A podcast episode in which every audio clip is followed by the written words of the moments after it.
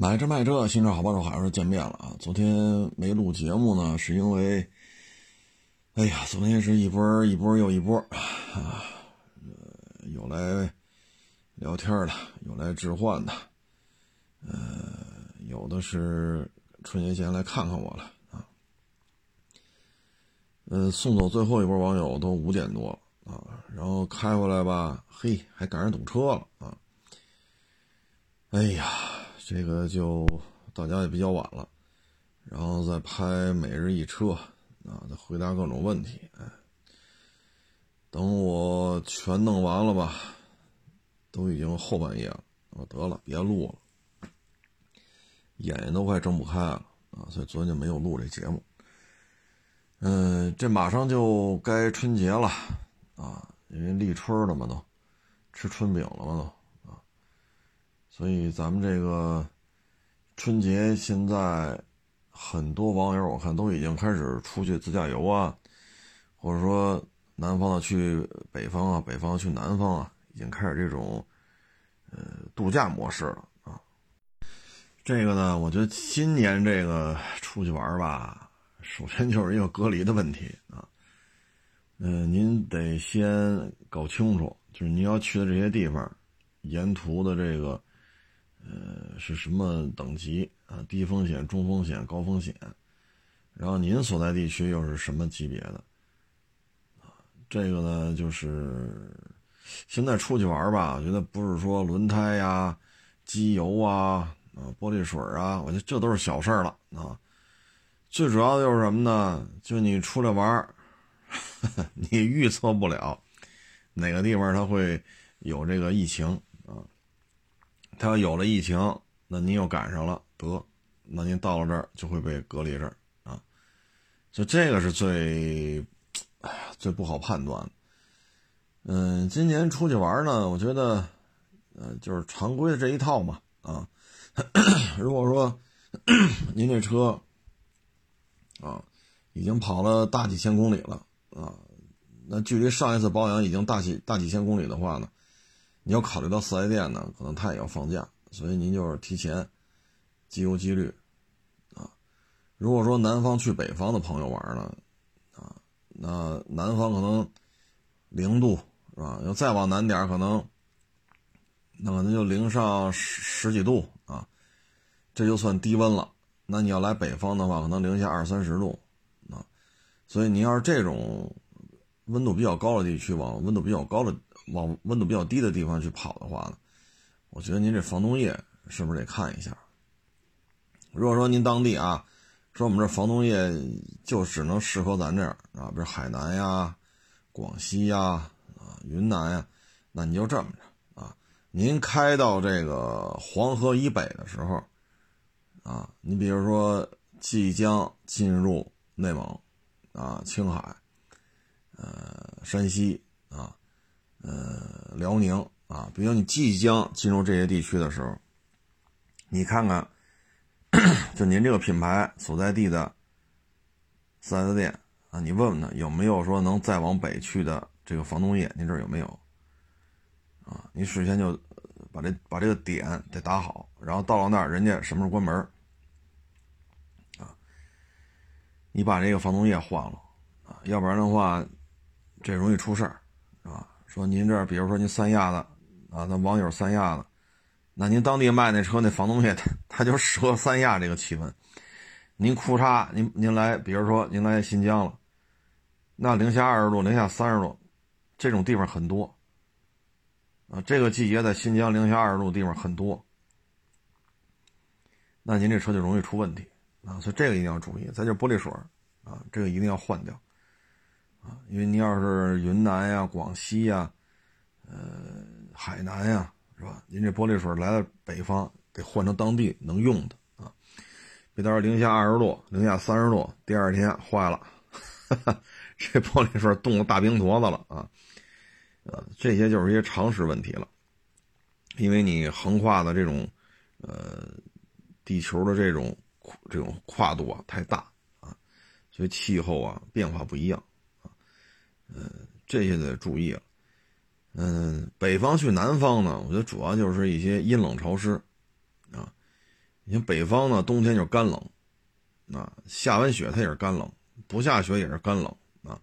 南方呢就是湿气特别大，啊，所以这个呢就是北方去南方玩的呢，对这个一定要有一个心理准备啊。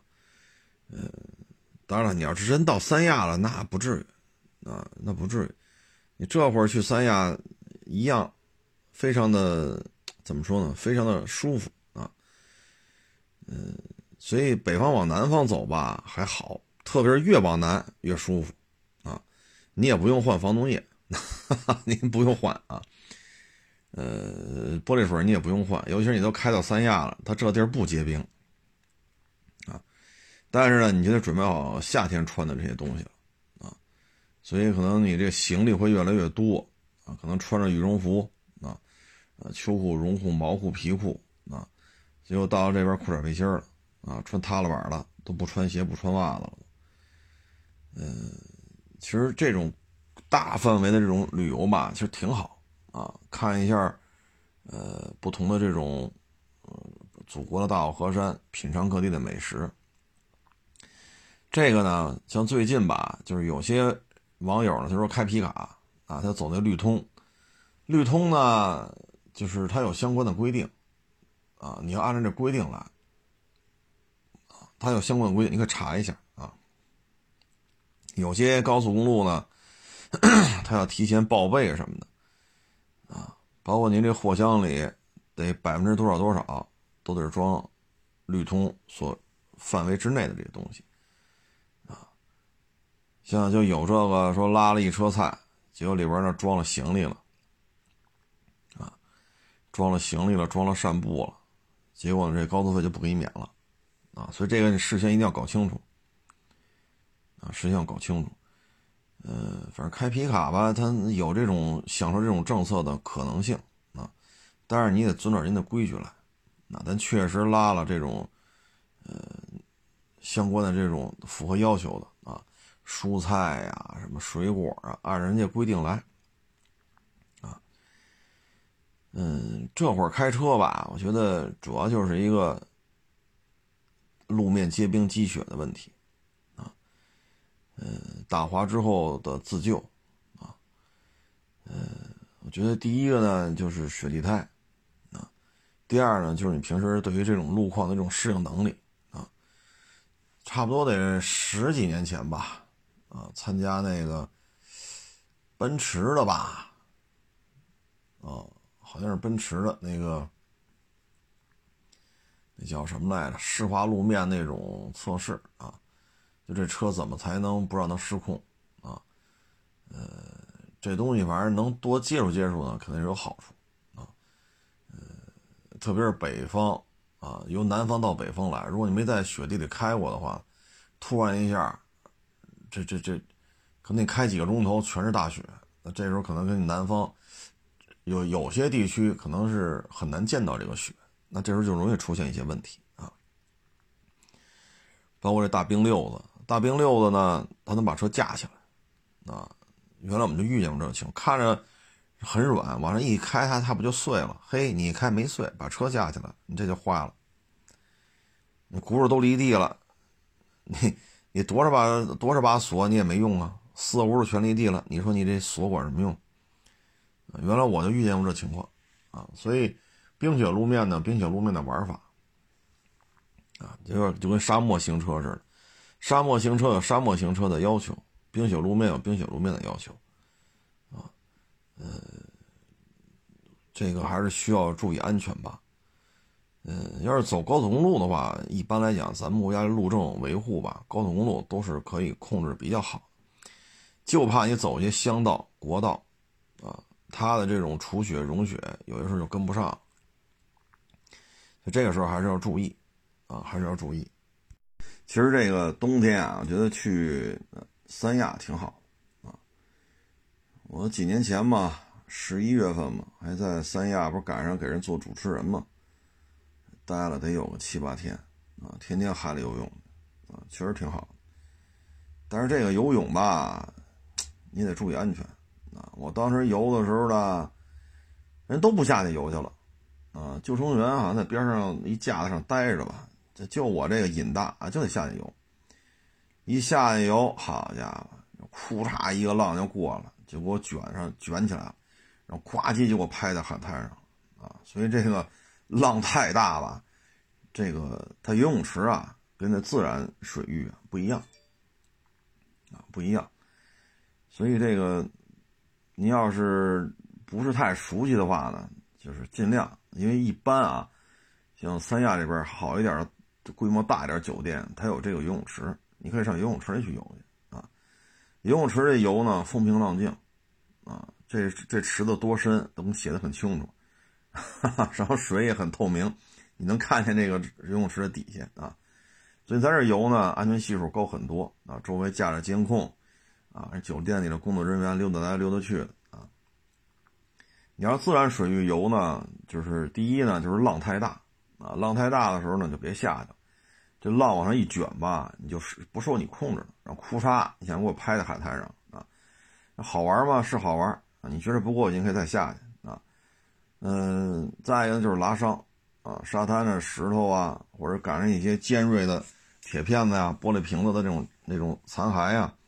说造成一些拉伤啊，嗯，其实去那边游游泳挺好的，啊，挺好的，啊，酒店里游泳池游完了，你可以把这个，呃，里程数游出来，游完之后觉得不过瘾呢，想再挣吧挣吧呢，你就出了游泳池溜达溜达，在那海滩里，啊，跟这大风大浪较较劲，啊，也挺好，啊，那里边考验的是你的应变能力，游泳池里呢，纯粹的就是这个你的续航里程。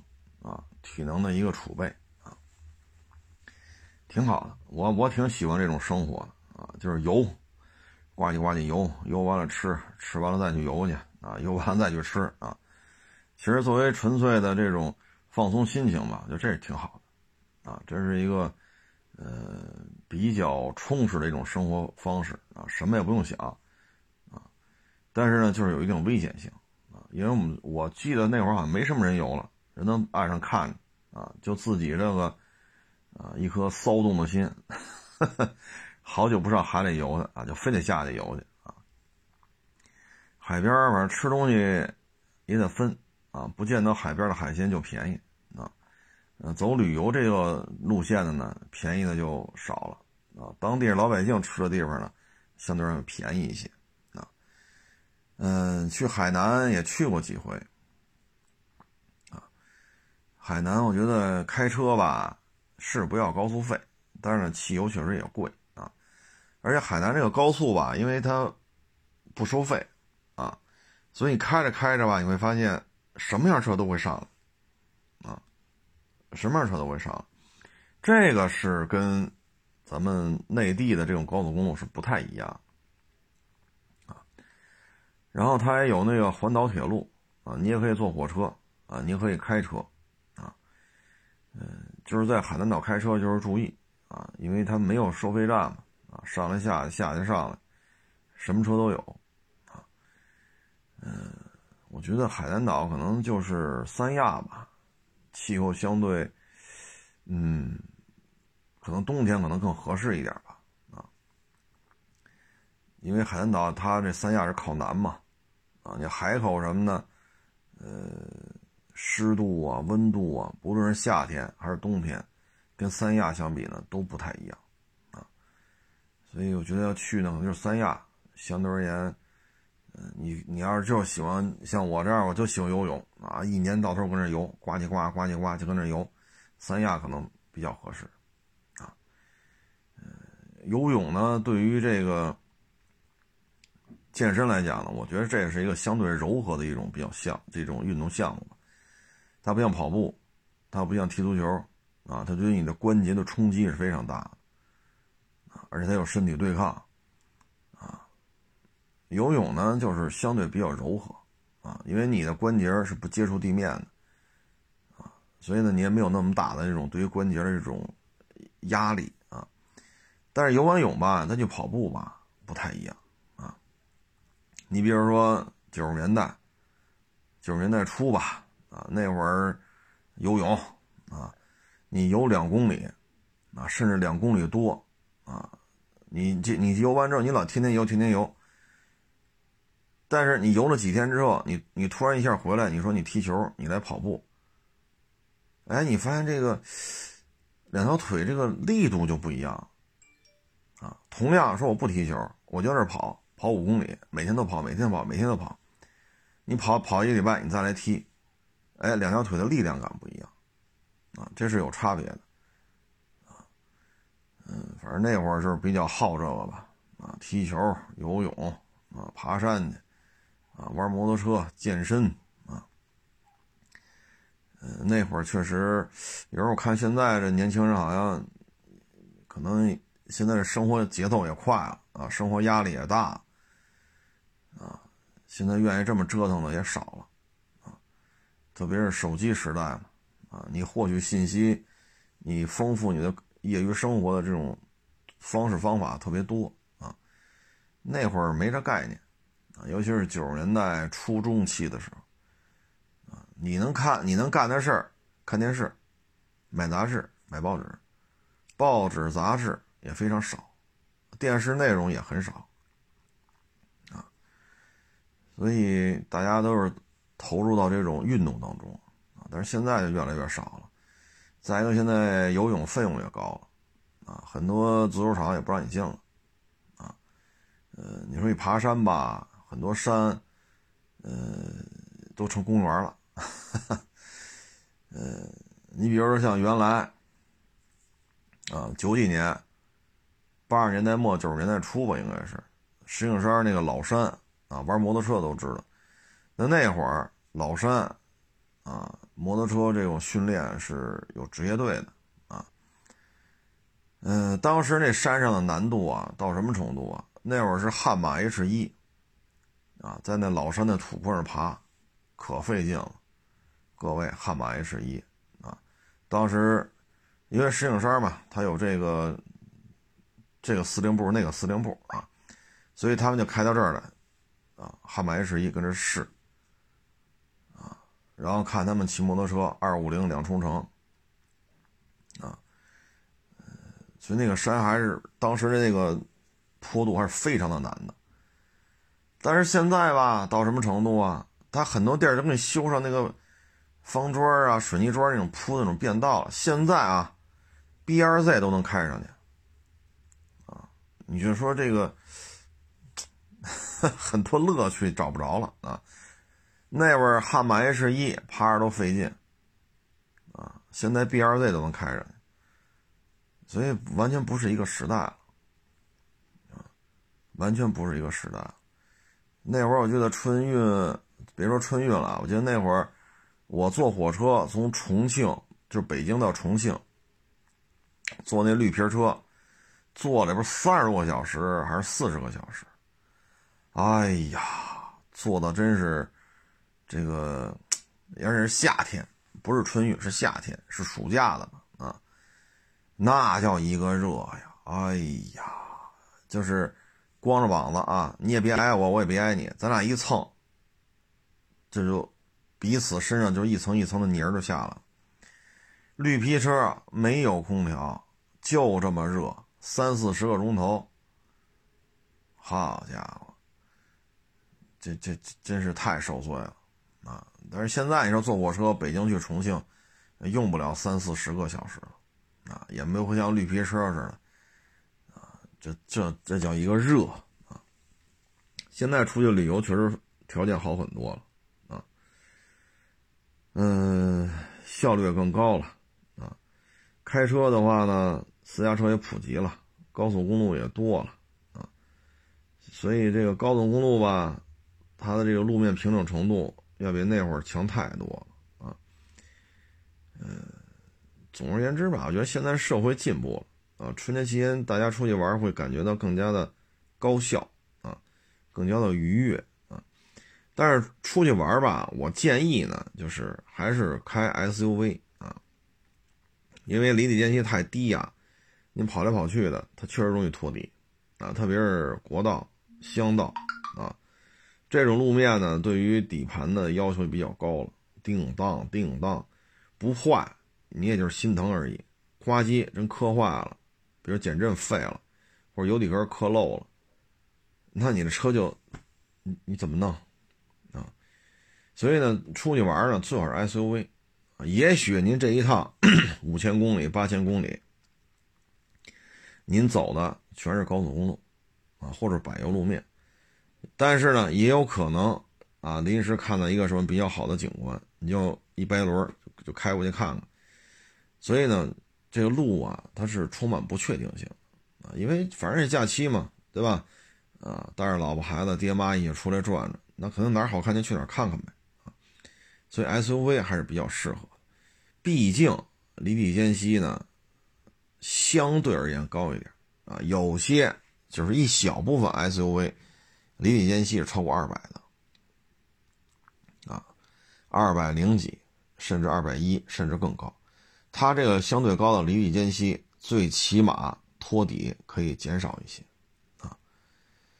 但是你要是真是说，我我我我我就要说，啊，热带雨林呀，啊或者大沙漠呀，我这春节期间我就得去那儿豁豁去，那你还是买一个越野车吧，啊，长途旅行呢，春节期间高速费可以免啊，但是油钱免不了。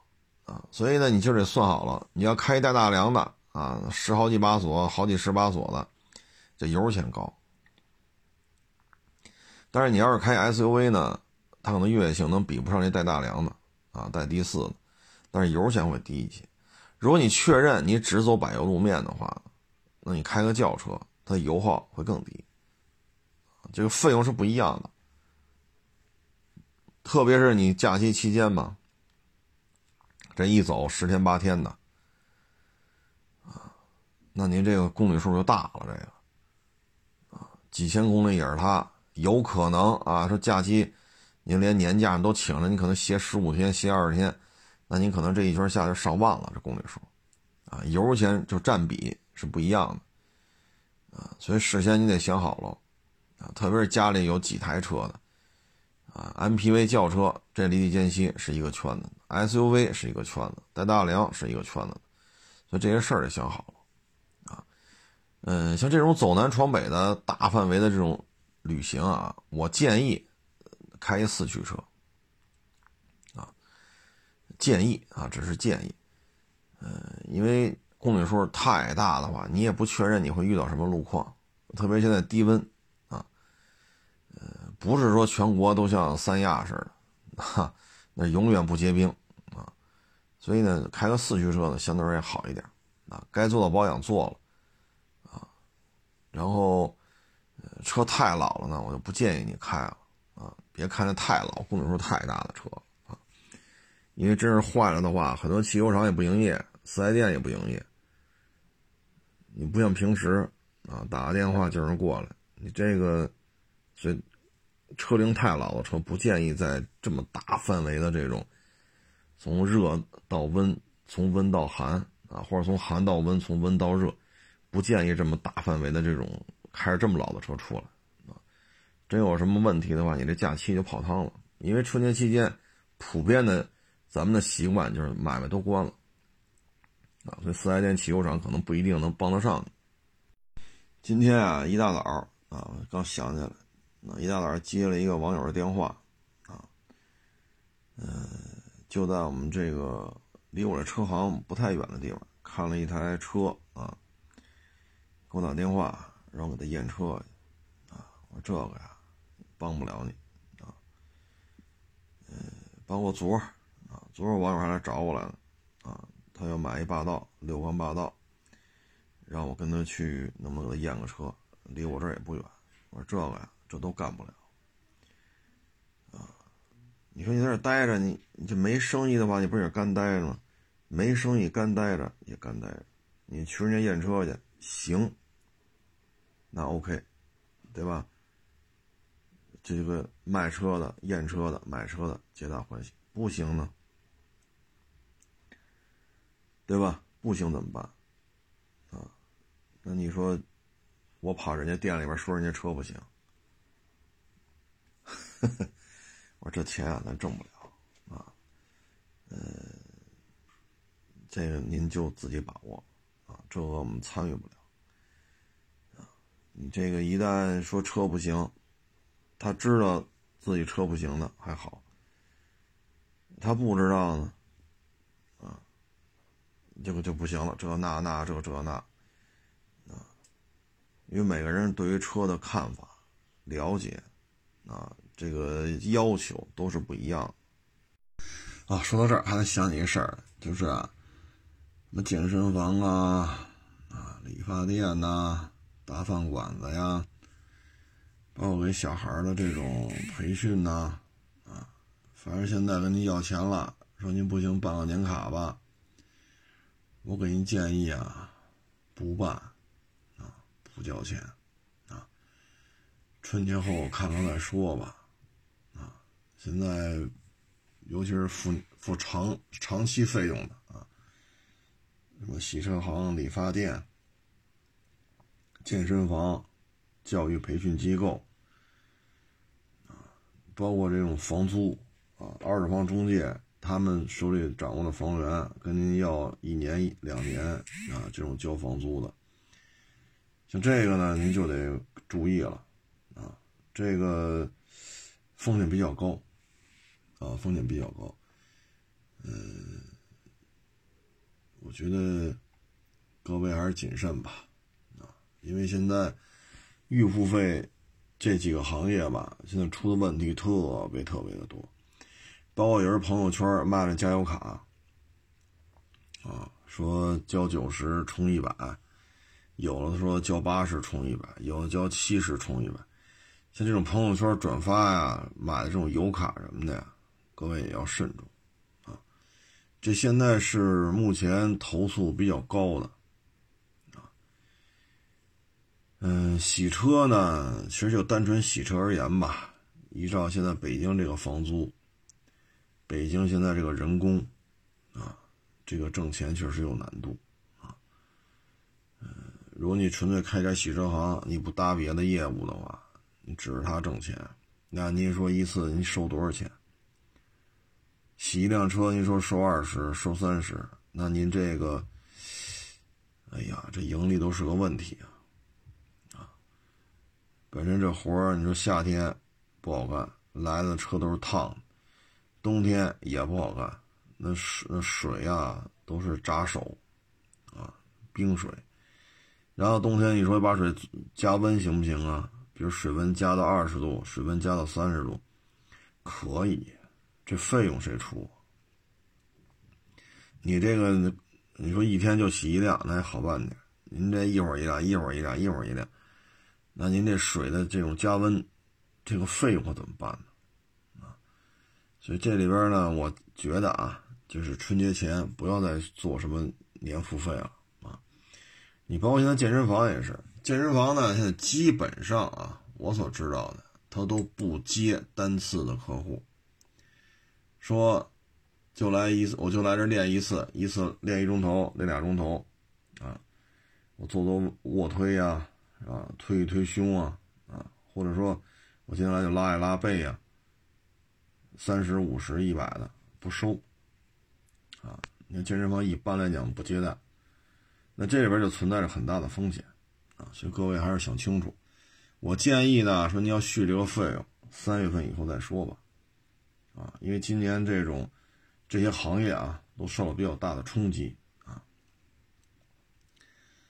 嗯，然后就是这个婚介啊，也有网友来找我了，说你这儿三教九流都接触，能不能给我介绍个女朋友啊？我说这，哎呀，弄不了这个啊！说咱咱这个连连婚介都干的话，我这，哎呀，我这头发还是有点多。现在呢，就是这种高端婚介，是吧？一次要交多少万？啊，然后咱们前两天不是聊过一期吗？就是这种高端婚介的这种里边的骗局啊，不是说所有的婚介都是骗子，但这当中呢，就有那个百分之一、百分之二是骗子啊，绝大多数还都是好人。但你在这里边，你还是要注意啊，还是要注意控制一下风险。嗯，这里边啊，受骗的多的呀，基本上还是以女的多。啊嗯，就是一心想嫁入豪门呀，啊，或者一心的想找一个白马王子啊啊，嗯，耗来耗去，自己岁数也大了，那这时候呢还是不愿意降低标准，那这时候 OK，你需要的白马王子来了，啊，大别墅啊，豪车呀，上市公司啊，啊，亿万身价呀，这个呀那个，哎，然后跟你聊俩月，比如说你跟人签的合同三个月，三个月保你和介绍这个。啊，你保你们三个月以上，钱就不退了。那这过仨月他就吹，啊，这也是一个盈利的手段吧，然后再说你这不行那不行的啊，再推荐你上个什么，呃，谈话艺术啊，啊，这名媛培训呀，社交礼仪呀，啊，情绪管理啊，嘁哩哈喳在那里上三四个班啊，得嘞。就您这一单，不弄个十几万，收不了手，啊！你跟他说吧，他还觉得你你拦着他加入豪门了，啊！你是不是嫉妒啊？实际上呢，就是人和人之间呀，他是有缘分的，啊！人家真是身价上亿，啊，大别墅、四合院、豪车、上市公司，年入千万。这个人家不是生活在真空当中，啊，人家接触的人会很多，啊，而且人家接触人的层次会更高，那他这时候凭什么要看上你呢？你说你是高管，你是管理层，那您不是也是打工的吗？您说您年入五十万，那个年入一千万，年入一千万和年入五十万，就他身边就。没有年入五十一万的吗？是不是这道理？所以有些时候啊，尤其是这个，比如三十岁啊，尤其是这个女士过了三十岁，那可能这个压力就会大了啊。但是呢，他自身呢，因为常年的这种打拼嘛，他也有一定的职场当中职场当中的地位，包括薪资啊，可能一年五十万，一年一百万。啊所以要求就就会，啊，所以这时候确实挺挺麻烦的。你劝人家务实一点吧，那好像你让人家凑合，啊，你跟他说这种是骗子吧，好像你拦着人家嫁入豪门。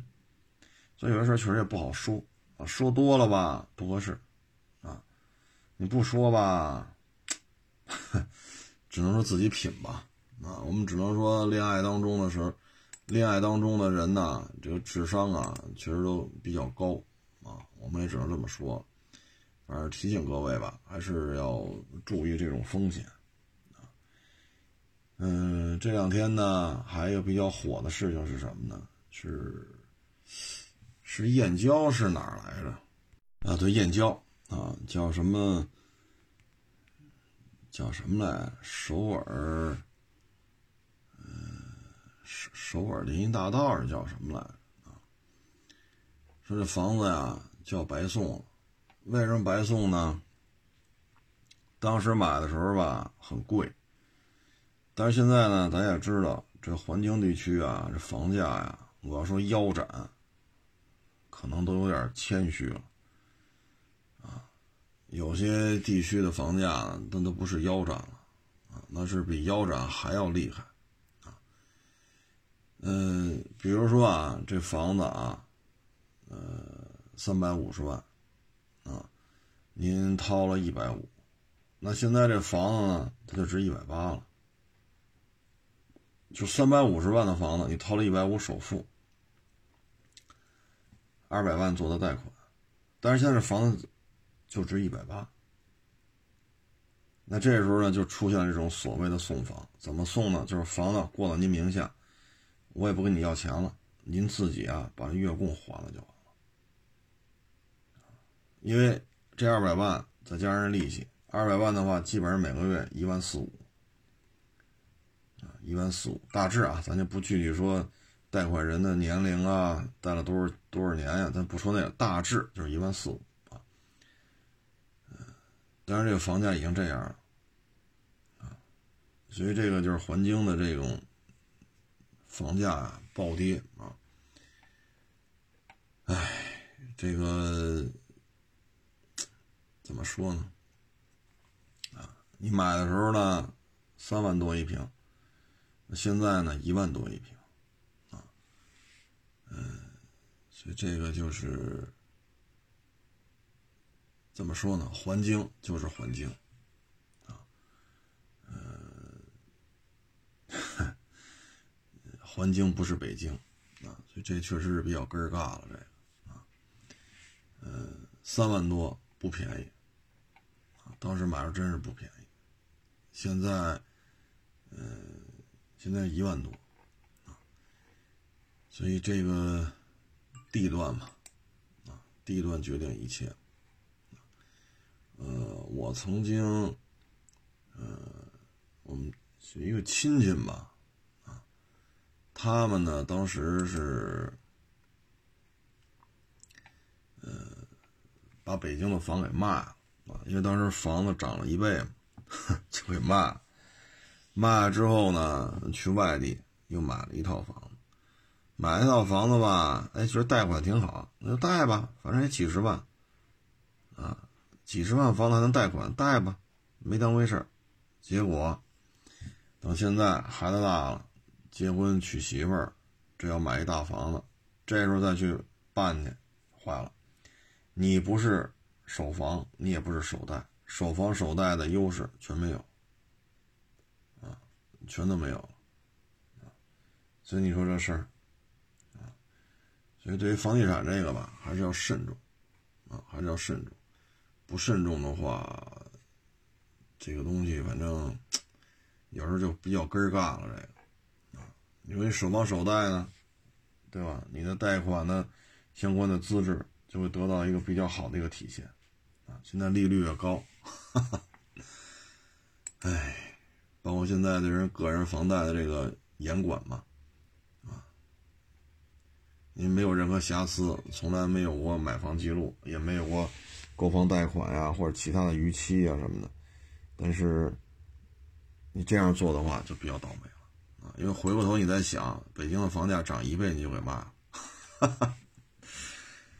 哎，留到现在呢，啊，十倍都不止了，所以有时候这就是，呃，反正怎么说吧，这就是人家过一辈子啊，怎么过都是过，这么过也是过啊，反正归了归齐吧，最后也是折腾半天，总算是把这婚房算是给买下来了。哎，就这么一买一卖，再再去买，再再这么弄，哎呀，真是感慨颇多。说到这个呢，想起那个四 S 店了，卖的保养套餐。这个你得看这个这附近有没有什么征地计划啊？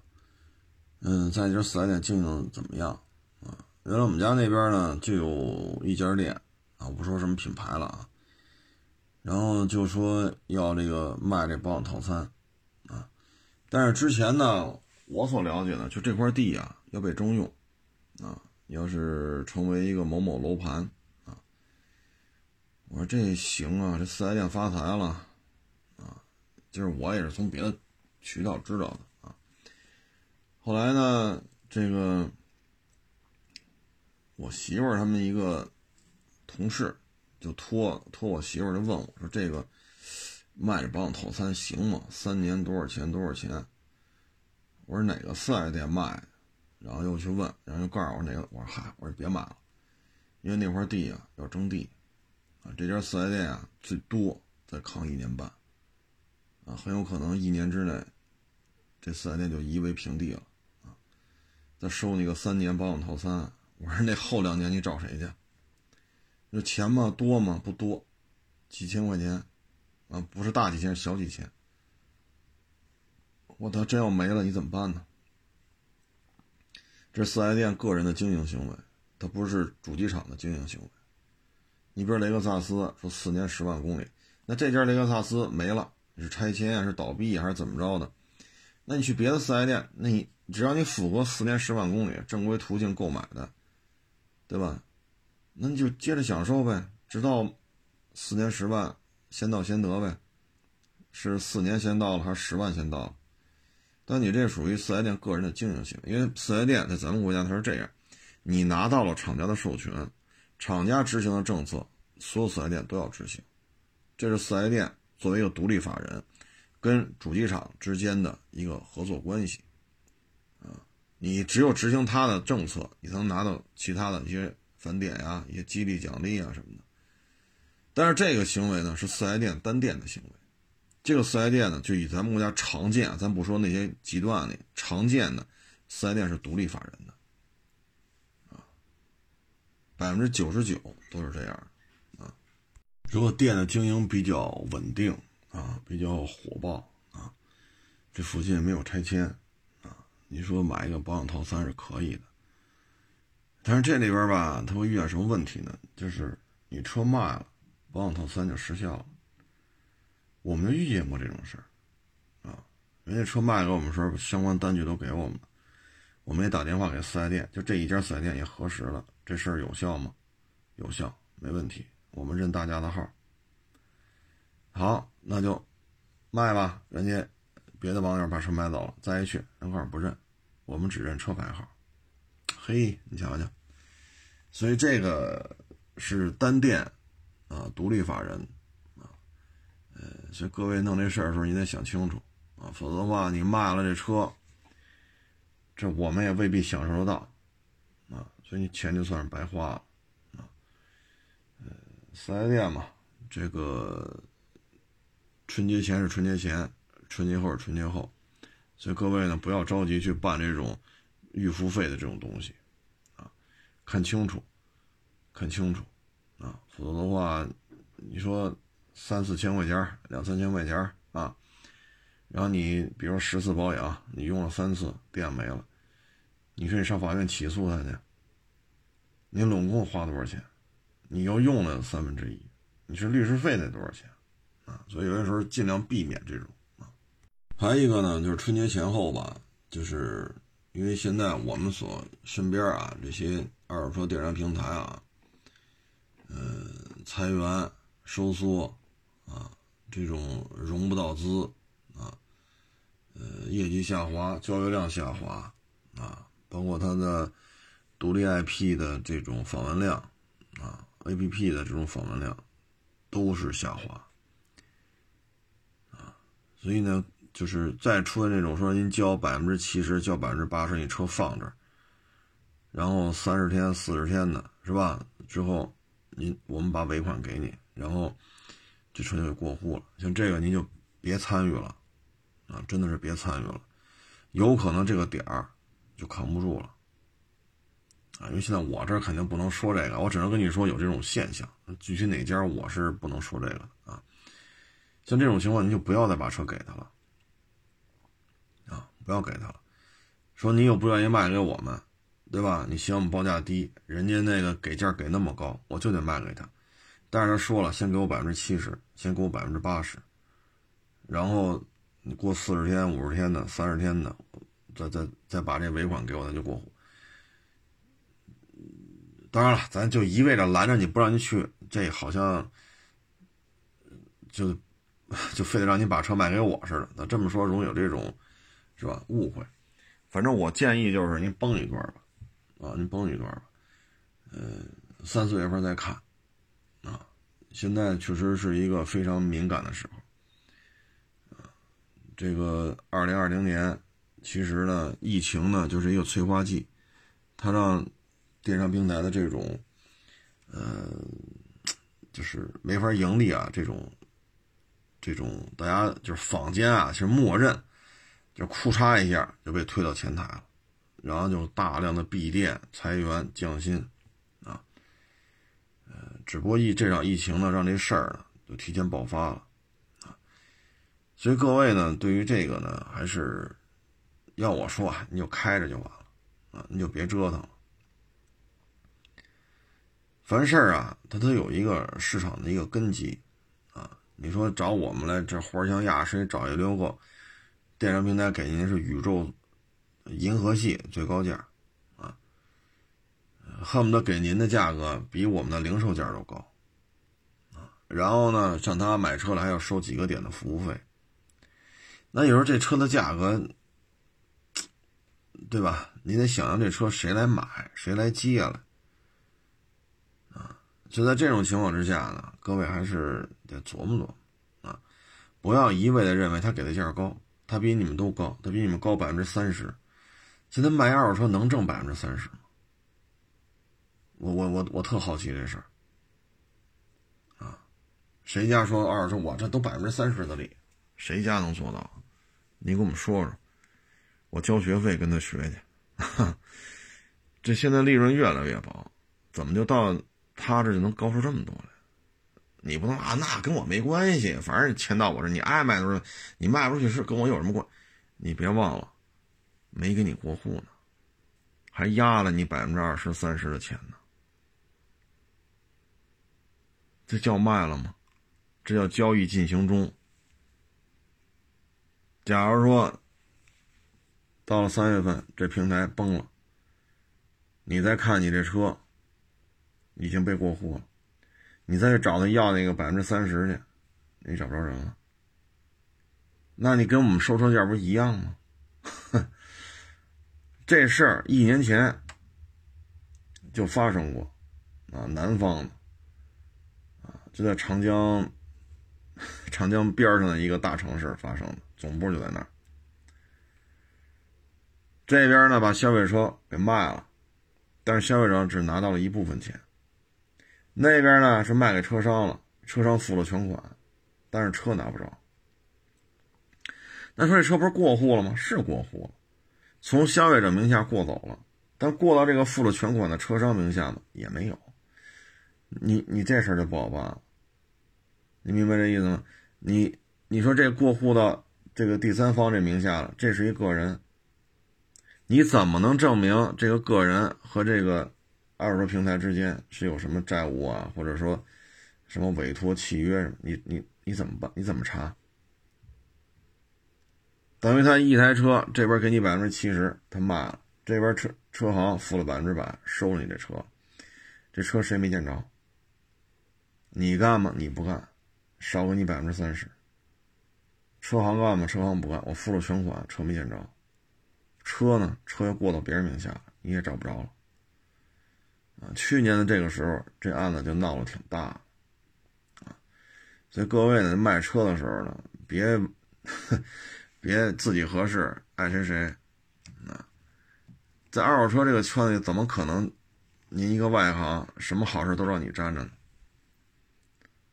是不是这道理啊？所以这时候就别这么别这么干了。你你也咱也别说都得卖给我了，那也不合适。咱避嫌，三四月份您看看，啊他还能正常的营业，还能正常的工作，您再去考虑说卖给谁，不要再把车往那儿放。啊但是我现在没法说这事儿啊！我说了，回头再告我。我这一个没钱、没权、没势，一小老百姓，一小作坊，对吧？咱咱惹不起这个。那人律师多了，一天换一个律师跟我聊，人聊一个月不带重样的，我哪请得起这么多律师？是不是？那不把我告的倾家荡产？所以，咱们呀，有些事儿呢，您琢磨琢磨。啊，别到时候为这事儿一些预付费也好，卖个车也好，您再是吧？再承受一些经济损失。本身这去年、今年这行情，各个行业普遍就不太好啊。嗯，包括这个春节前嘛，啊，有些网友说我这儿辞了，那儿辞了，还招人不招人？啊其实这已经很明显的一个感觉了，这就是接着裁员。因为二零二零年呢，各大二手车平台裁员就是主旋律，从一九年开始裁，裁到了二一年，啊，有的把自己都裁没了，啊去年的时候不是一千多美金就把自己卖了，原来一估值，好家伙，五亿美金、十亿美金，到最后一千多美金把自己就给卖了。所以这个还是要注意吧，啊，呃，然后现在平台呢，很多玩法呢，现在也变了，啊，卖授权，啊，你这你看这儿突然开一个店，你看那儿突然开一个店，实际上这不是他的了，他现在卖卖卖招牌了，啊，说咱哥俩凑点钱，咱也能挂他这个某某某电商平台，咱也开一线下店，你只要把加盟费交了，咱就能干。你明白这意思吗？啊，所以有些平台现在已经就剩一壳了，他就卖壳，看着都挺老大，啊，看着都是巨无霸级别，看着他到处短视频平台呀、微博啊、什么微信，还时不时打广告，实际上就剩一壳资源，留下的人就是卖壳的这帮人所以这些各位一定要想清楚，别到时候你说普通老百姓。这一辈子能买几个车，能卖几个车？卖车你再让人摆一道，对吧？因为去年这时候就出了一一一波啊，怎么着也得千八百辆吧，少说得千八百辆车。还有就是做这个贷款的啊，咱节目当中说过多少回了，二手车别做贷款，还天天有人问我要做贷款，首付多少，利息多少，还多少这那那这，哎呀。这东西我是真不建议。再一个呢，就是，呃，最好是走银行啊，因为这种二手车的金融贷款公司啊，也有崩盘的。这个要崩盘，您更恶心。车呢，确实过了户了，但是呢，您还了，您就按月还钱，你也还了，可是你没地儿解封去了。为什么呀？给你贷款这家公司崩了。他给你做的抵押在交通队那上啪打上字儿，谁来给你做解押？这是第一点，让你很麻烦。第二点，他也是在找更大的金融机构，那更大的金融机构没有收到，比如你做了二十四期，你都还完了，但是他崩盘了之后，他上边他委托的这个更大的金融机构没收到这二十四期，你这台车不可能给你解押。你明白这意思吗？你说我有转款记录，我二十四期我都没有逾期，也没有克扣过一分钱，没用。这是一个漫长的诉讼过程，你就走吧。这个诉讼流程短则七八个月，长的话一年。啊，所以我有时候觉得，就二零二零年还没想明白吗？二零二一年了，还没看明白吗？现在谁杠杆做得高，谁死得快啊！就这这已经一年了吧？这冠状病毒，对吗？这都二月二月四号了，还在做高杠杆，我觉得这个真是太不明智了。你要说买套房做个分期，我觉得这 OK，这正常，可以理解。对吧？尤其是北京的房价，谁掏得出家一套千八百万？富人，富人人家不缺房子住，这点你认同吧？人家不缺房子住，咱老百姓买套房容易吗？所以你做个分期，我就特别能理解啊。但二手车啊，就别参与这些事儿啊。走银行还好办，走金融机构的可怎么办？最后你说买个车，您再陷入无休止的这种。诉讼当中，您说您闹不闹心啊？当然了，我这仅供参考啊。您就愿意超前消费，你说跟我也没关系，是不是？我跟这瞎逼逼，那钱是谁？谁谁的钱谁做主啊？仅供参考啊。最后呢，咱接着说这个春节出行啊。现在机票价格呢，比开车确实有优势啊。今年春节期间航班的。票价大幅度下跌，啊，嗯，你要跟油钱相比，特别是距离比较远的啊，三千公里、四千公里，你单程就需要这个公里数，呃，那确实坐飞机要比开车便宜太多了啊。但是这里边就是一个，就是这趟飞机啊，坐的这些人他没事儿，那没事儿，他如果有一个确诊了。他的疾控中心还在这找你，所以确实比较麻烦。你要开车呢，这车上就是你自己家里人，相对而言封闭一些啊。无非你就高速服务区下来，对吧？伸伸胳膊，伸伸腿儿，啊，洗把脸，啊，然后休息一会儿。这样的话，跟人员密集的这种程度吧，相对而好一点。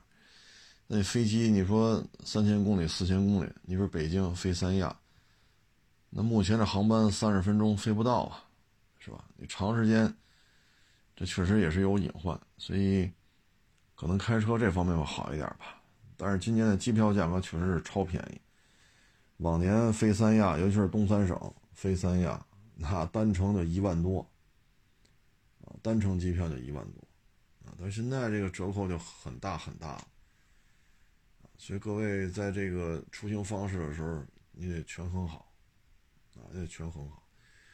如果家里的不太适应这种一开要开好几天，啊，舟车劳顿，那你就坐飞机，当然做好防护吧，坐火车也可以，因为现在火车也是限流的，啊，它也不像原来春运似的，人挨人人挤人的，现在它有这种上座率的上座率的这种比例控制。啊火车肯定比汽车还要快一点，尤其是咱们这现在火车平均行驶速度，呃，你高速你高速公路不是限速到一百二嘛？但火车开到二百多、三百多很常见。各位对这事儿一定得想好了。呃，还一个呢，就是提醒各位啊，就是很多，嗯，主干道上还好，但是一些。稍微偏一点的高速，它那限速啊，没没有一个就没法说啊。比如你，你像原来我说过，我去西南地区啊，嗯，你比如说你限速一百，隧道显示是八十，那就踩脚刹车呗，从一百降到八十，一进隧道哦开，然后一出隧道，你认为是不是应该加速了呀？哎，出了隧道限速是七十。所以出了隧道你还得减速，因为你比如你七十五、七十八，你在这个速度在隧道里开，那限速八十，你违章吗？不违章。但出了隧道限速是七十，你要不踩这脚刹车，反而去踩油门的话，完蛋，咔嚓就一扔。所以各位呢，就是去一些不是那种国就是国家级的特别主要的干道的话，您这个导航一定要开开，啊，随时听导航在报什么。再一个呢，眼睛得看。周围插的那些测速牌一定得看啊，否则的话这一圈下来那罚单多了，罚单就没边了，这就太影响心情了啊，太影响心情。反正我劝吧，就是今年这个冬天最好是少动，家待着是最安全的嗯，因为这玩意儿你也预测不了，我也预测不了。啊最让人觉得根儿嘎的，就是夸千里之外，啊，离你们家千里之外，你到了一个城市旅游，万一这儿有病毒呢？你这就麻烦了啊！然后你回来之后隔离期也特别长，啊，十四加七啊，还有到还有的地儿能隔离到二十八天了都，就是你也不清楚这个东西是吧？疾控中心都预测不了，你说咱们能预测？所以。还是响应国家的号召吧，尽量还是原地过年啊。这种大规模的人员流动啊，确实是有一定风险。因为去年冬天咱们已经领略领领略过一次这个这个病情传播呀，包括怎么隔离了。所以各位呢，这方面还是要注意。还有一个呢，就是我微博上啊，经常会发一些呃日本的二手车的一些照片，日本二手车的一些报价啊。这个呢，也是通过这个上了一些呃海外的一些网站啊，找到了一些照片，跟各位做一个分享。这车都买不着啊，咱们国家禁止二手车进口。你看我前两天发那个一九八八年在日本上牌的标致五零五五零五，肺活量是二点八的自动挡两驱啊，很多人觉得说，哎呀，这太有纪念意义了，这个进口不了。啊，八八年的五零五，你九八年的，你零八年的你也弄不进来，啊，但是有些车吧，其实挺好玩的。像前天我发那是马自达的三蹦子，一点五排量的三蹦子，啊，就跟咱这边时风啊、巨力差不多啊。这些车呢，那车好像是一九六几年的，啊，就这些车挺好玩的，啊，挺好玩的。所以有的时候我从这个海外的一些网站看完之后呢，就把它发过来。啊，发到微博上跟各位做一个分享。但是呢，咱们国家禁止进口二手车啊，所以你就不要再去想了，你不要再去想了，这个大规模商业化运作这是不可能的。而且呢，大家也看了，日本的二手车并不便宜。你像我今天发的吧，一三年的德国大众出口到日本的 UP 啊 UP 一点零自动挡两驱，就是一个普通版本啊。一三年的要四万多，一三年的还要四万多块钱，不便宜。咱们这边一六年的我看了看，大致都在六万多。一六年的六万多，他那一三年的要四万多，所以他日日本这个二手车并不便宜，啊，你说它便宜，你得看什么车，哈，你比如说陆巡，咱们这边太贵了，那日本陆巡新车便宜，所以你得看具体是什么车，啊，那标致五零五一九八八年的那还卖好几万呢，咱们这八八年的法国车，哎呦喂，报废，对吗？就报废价了。啊但是日本这车就卖好几好几万，所以不是说所有日本车都便宜，啊，它日本有些二手车这个价格还是，嗯，嗨，反正这东西就是解个闷儿吧，啊，就给大家做一个分享，所以不要再来找我，你给我弄去我，我这车我要怎么弄的？解决不了啊！咱们国家现在做的是鼓励二手车出口，其实咱要放开二手车进口，其实挺好的啊。嗯，毕竟喜欢老车的人很多，特别是一些经典车，啊，嗯，但是没辙，现在这个导向呢就是往外走，啊，呃，去拓展海外的市场，啊，去开发更多的消费受众面，这是目前我们所做的一个基本的一个策略。所以你说进口二手车，目前看有难度。从过往的看吧。这个做二手车出口的，基本就是在试水、尝试模式、渠道，啊，积累经验。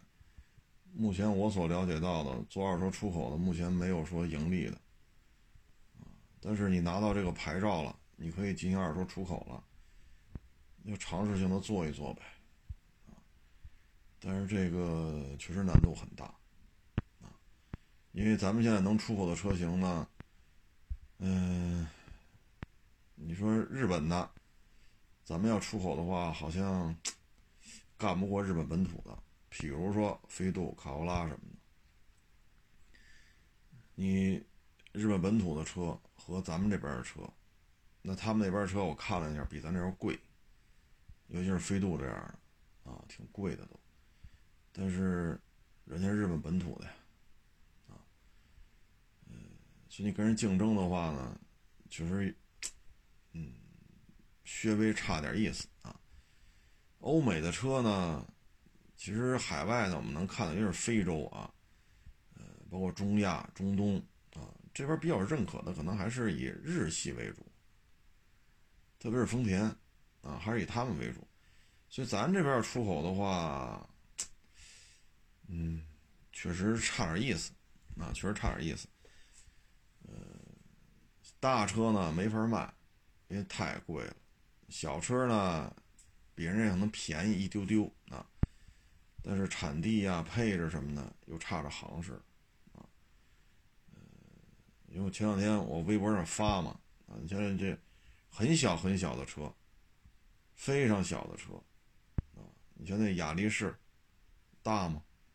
不就跟飞度一个级别的吗？A 七七，车道偏离，主动刹车。一大堆气囊，三六零烫定，人家车是贵，确实贵，但是这车配置高啊，对吧？你说都开个三四年，你这俩车摆在这儿，一个是日本本土，就俗称岛产嘛，一个是咱们这边生产的，广丰生产的，你配置差一大截子呀，您说呢？所以二手车出口呢，方向是对的。战略是没有问题的，战术和细节还需要逐步的磨合，啊，嗯，现在可能还是一种摸索吧，啊，挣钱不挣钱的不重要，先是摸索啊，各种反馈啊。所以说进口的话呢，咱不说将来啊，将来有没有这种可能性？说国家允许二手车进有，但是短期之内你就别想了啊。至于这个期限多长呢？这我也说不准啊。所以大概这么一情况。所以有时候做事儿啊，不要跟国家的这个战略啊完全相反。你这一旦拧过来，那就没戏啊。呃，大概就这么一情况吧。啊，呃，春节前啊也是聊天的多啊，谁来了都得陪人聊会儿。确实啊，这个嗓子也疼，话说多了吧，回家脑子也犯懵啊。谢谢大家支持啊，谢谢大家捧场。呃，欢迎关注我的新浪微博“海阔使者手”微博账号“海阔试车”。